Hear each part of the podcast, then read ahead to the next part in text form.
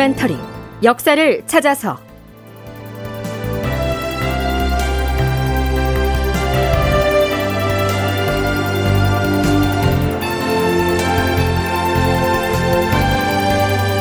제 1040편. 임수경의 과거급제를 취소하라. 극본 이상락. 연출 조정현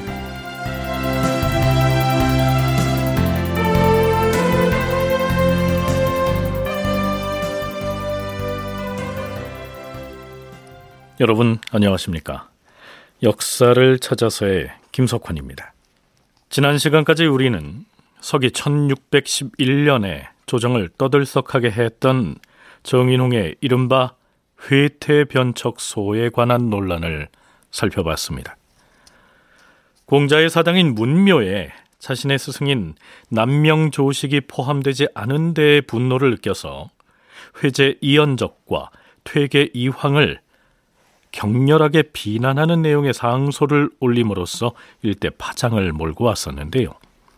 대신들과 대간과 또 승정원에서 정인홍의 상소를 공박했을 뿐만 아니라 성균관 유생들은 동맹 휴학까지 감행하면서 정인홍의 이름을 성균관의 유학자 명부인 청금록에서 삭제하기에 이르게 되지요.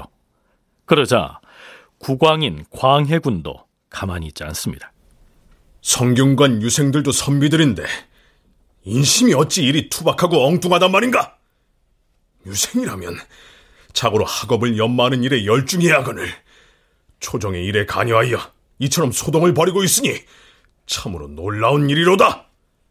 정인홍을 유적에서 삭제하자고 선동한 유생들을 끝끝내 찾아내어서 유적에서 제명하고 종신토록 금고하게 하라.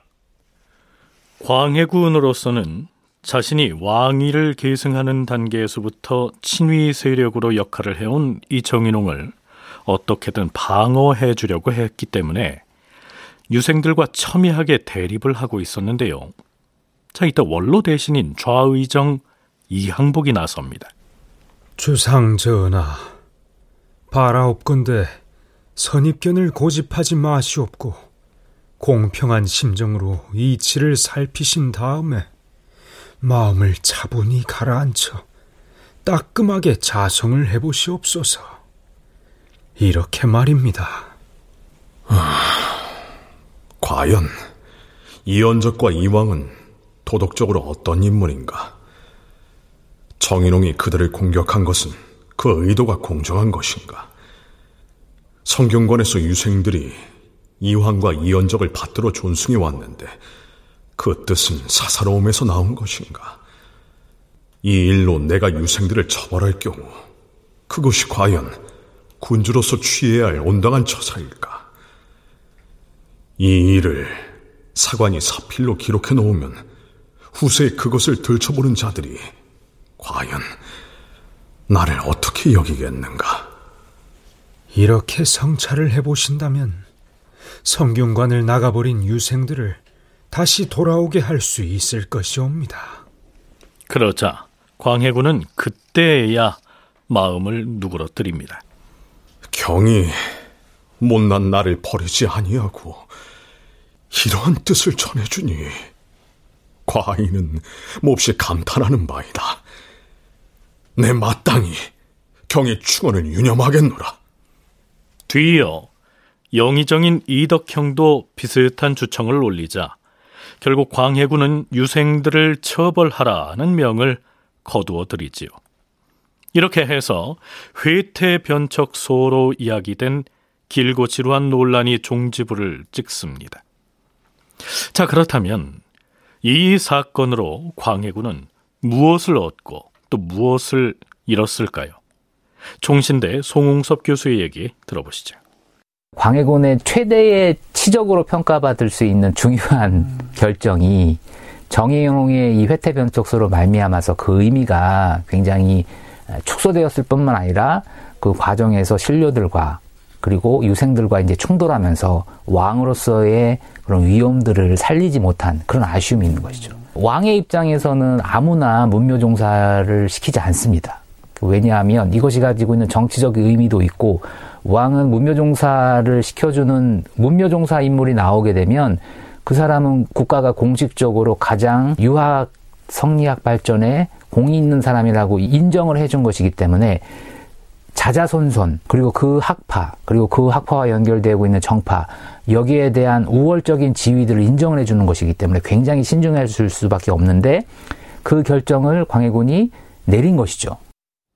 만일 국왕의 측근 실세인 정인홍이 문제의 상소를 올리지만 않았어도 광해군은 선대 임금들이 하지 못한 사림오현의 문묘종사라고 하는 큰 업적을 남긴 군주다. 이렇게 기록될 수 있었는데요.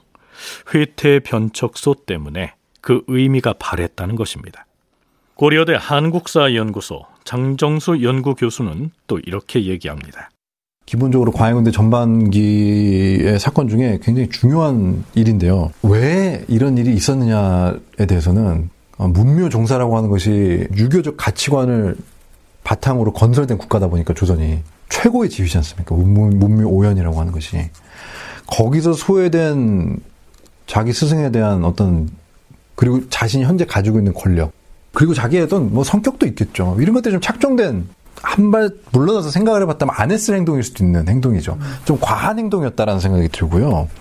결과적으로는 어, 본인이 영수로 있는 대북 세력이 그야말로 고립이 되는 것이고 대북파의 영수라고 불리웠던 정인홍이 문묘종사라고 하는 국가적으로 매우 중요한 사안에 자기의 스승을 위한다는 명분으로 좀 과격한 상소를 올리는 바람에 조정 내에서 대북파가 크게 위축되는 결과를 초래했다. 이런 결론입니다.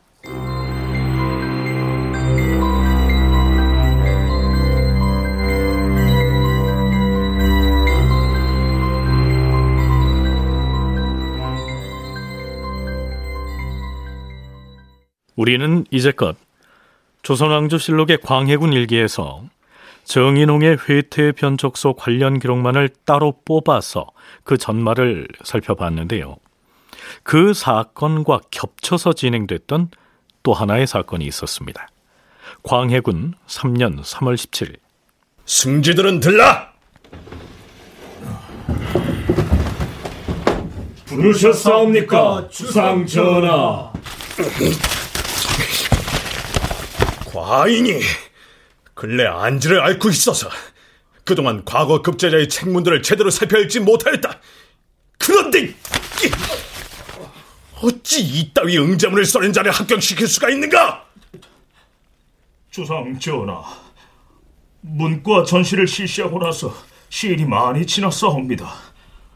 이미 15명의 합격자가 정해졌사온데 무슨 문제가 있어서 그리 하시온지. 문과 응시자들이 써낸 응제문 중에서 임수경이라는 자가 써낸 거를 승지들은 읽어보았는가? 물론 신들은 읽지 못하였사오나 응시자들이 써낸 응제문들은 당시 과거 시험을 관리하고 감독했던 시관들이 채점을 해서 급제자를 결정했사옵니다. 임수경의 대책문도 그러한 절차를 거쳤을 것이옵니다. 하온데 이따위 응제문을 써낸 자를 과연 합격자로 뽑은 것이 합당한 처사인지 그대들이 한번 읽어보라. 지금 광해군은 한참 전에 치렀던 과거 시험의 답안지를 뒤늦게 살펴보고서 진노하는 모습을 보이고 있습니다. 참고로 청취자 여러분의 이해를 돕기 위해서 몇 가지 설명을 덧붙이기로 하지요. 조선시대의 과거는 초시, 복시, 전시의 3단계 시험이 있었다. 그중 최종 단계의 시험인 전시에서는 왕이 직접 시험장에 나가서 장차 관직에 등용될 인재들에게 당대 현안들에 대한 대책을 묻는 책문을 제시하고 그 해결책을 글로 써내라는 시험을 치렀다. 책문에 제시된 현안은 당시의 정치, 경제, 군사, 문화 등 사회 거의 모든 분야에 걸쳐 있었다. 네, 참고로 마지막 시험인 이 전시는 당락과는 상관이 없습니다. 복시에 최종 합격한 응시생들을 대상으로 순위를 정하는 시험이니까요. 자, 그러니까 그날 국왕이 전쟁이 끝난 지 여러 해가 지났으나 아직도 도탈에 빠진 민생은 회복될 기미가 보이지 않고 있다. 더불어 남쪽에서는 섬 오랑캐들이 재침의 기회를 엿보고 있으며 북방 오랑캐들은 우리의 양계 지방을 위협하고 있다. 이런 시급한 때에 나란 일을 해결할 계책은 무엇인가? 이렇게요. 과거 응시생들에게 현안에 대한 해결책을 묻는다 해서 이 지시문을 물을 문자를 써서 책문이라고 합니다. 국왕이 출제하는 논술 문제다. 이렇게 보면 되시겠는데요. 그러한 질문에 대해서 과거 응시자들이 나름의 대책과 해결책을 적어서 내는데 그걸 그럴 문자가 들어가는 책문, 또 대책문 혹은 응제문이라고 한다. 이런 얘기입니다. 그러니까 같은 책문이라고 해도 임금이 제시한 책문은 대책을 묻는다는 의미의 책문이고요. 응시자들이 써내는 책문은 그에 대한 대책을 글로 써낸다는 뜻의 책문이 됩니다.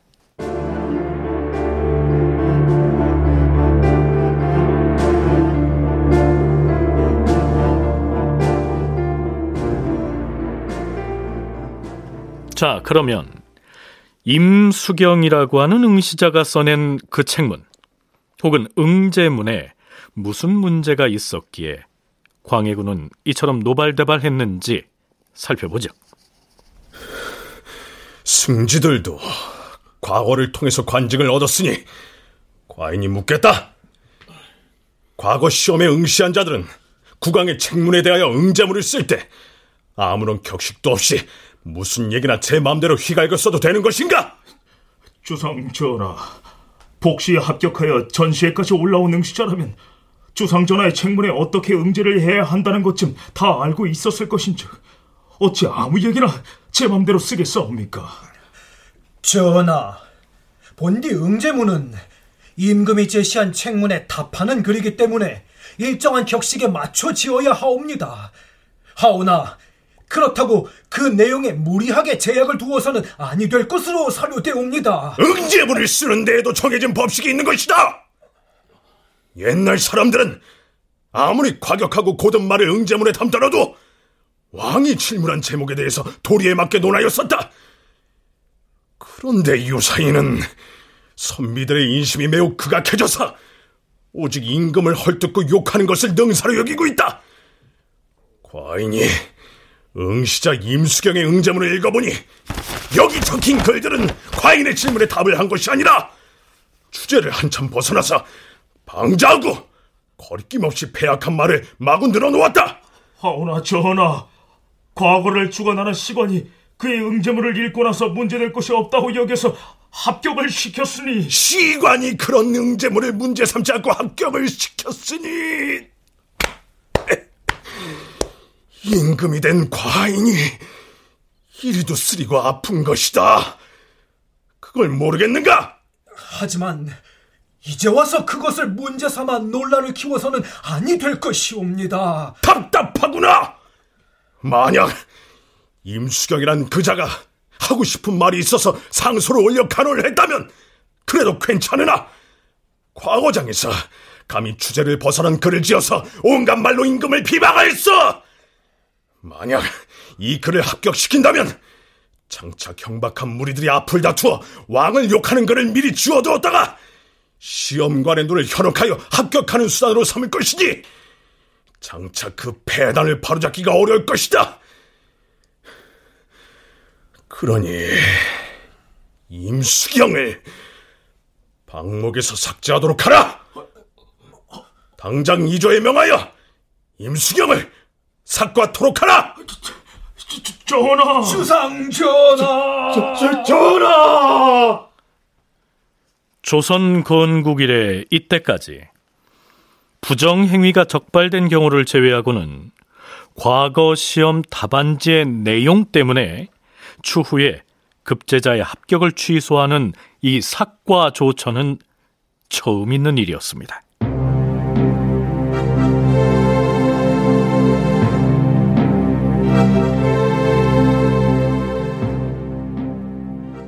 자, 그렇다면 임수경이 쓴 이 대책문의 어느 부분이 광해군의 분노를 촉발시켜 삭과를 명하는 상황에까지 이르렀는지 한번 살펴보시죠. 본래 과거 응시자들이 써내는 책문은 대개는 중국 고전을 장황하게 인용해서 논지를 펼치기 때문에 매우 길고 또 장황하죠. 임수경의 책문 중에서 문제된 부분만 요약해서 인용을 해보겠습니다.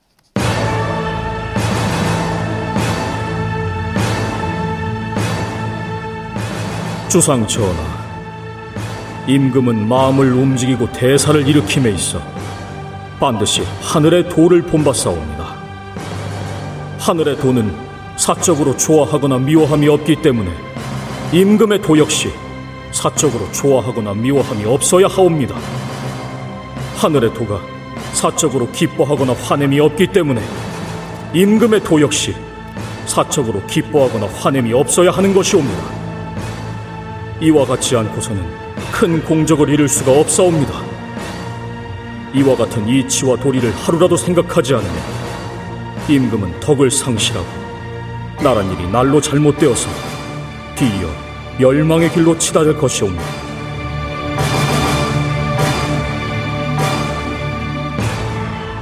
자, 여기까지는 그저 일반론을 설파한 것인데요. 그 다음이 문제였습니다. 그런데 전하께서는 어찌하고 계시옵니까?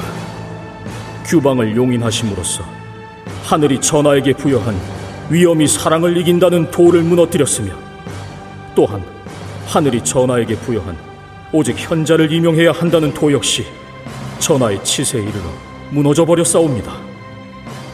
전하께서는 그저 아니라고 편안함을 즐기심으로써 하늘이 전하에게 부여한 쉼없이 몸과 마음을 닦으라는 도가 지금에 이르러 무너져 버렸으니 이 때문에 충직한 선비들은 가슴을 치고 팔을 걷어붙이면서 전하를 원망하지 않는 이가 없는 실정이옵니다.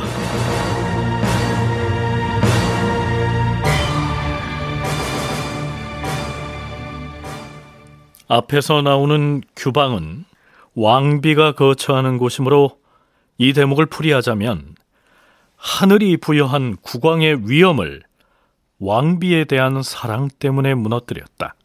이런 뜻이 됩니다.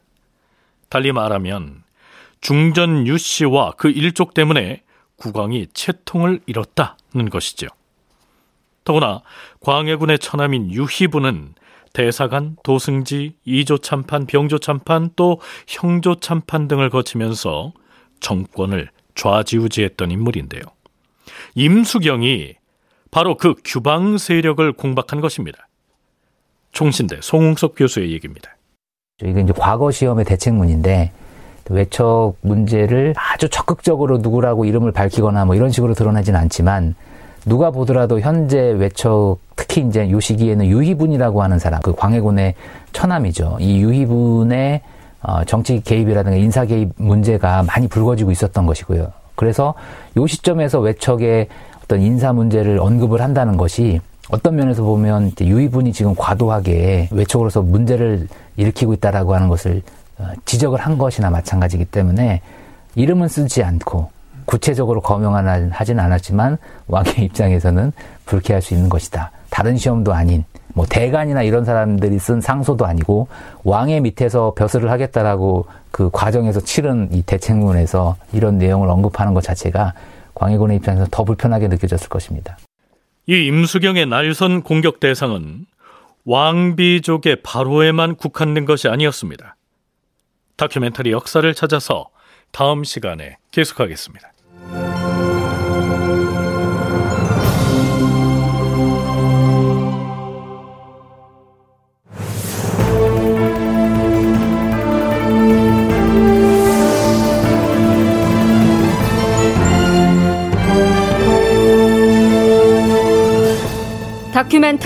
역사를 찾아서 제 1040편 임수경의 과거 급제를 취소하라 이상락극본 조정현 연출로 보내드렸습니다.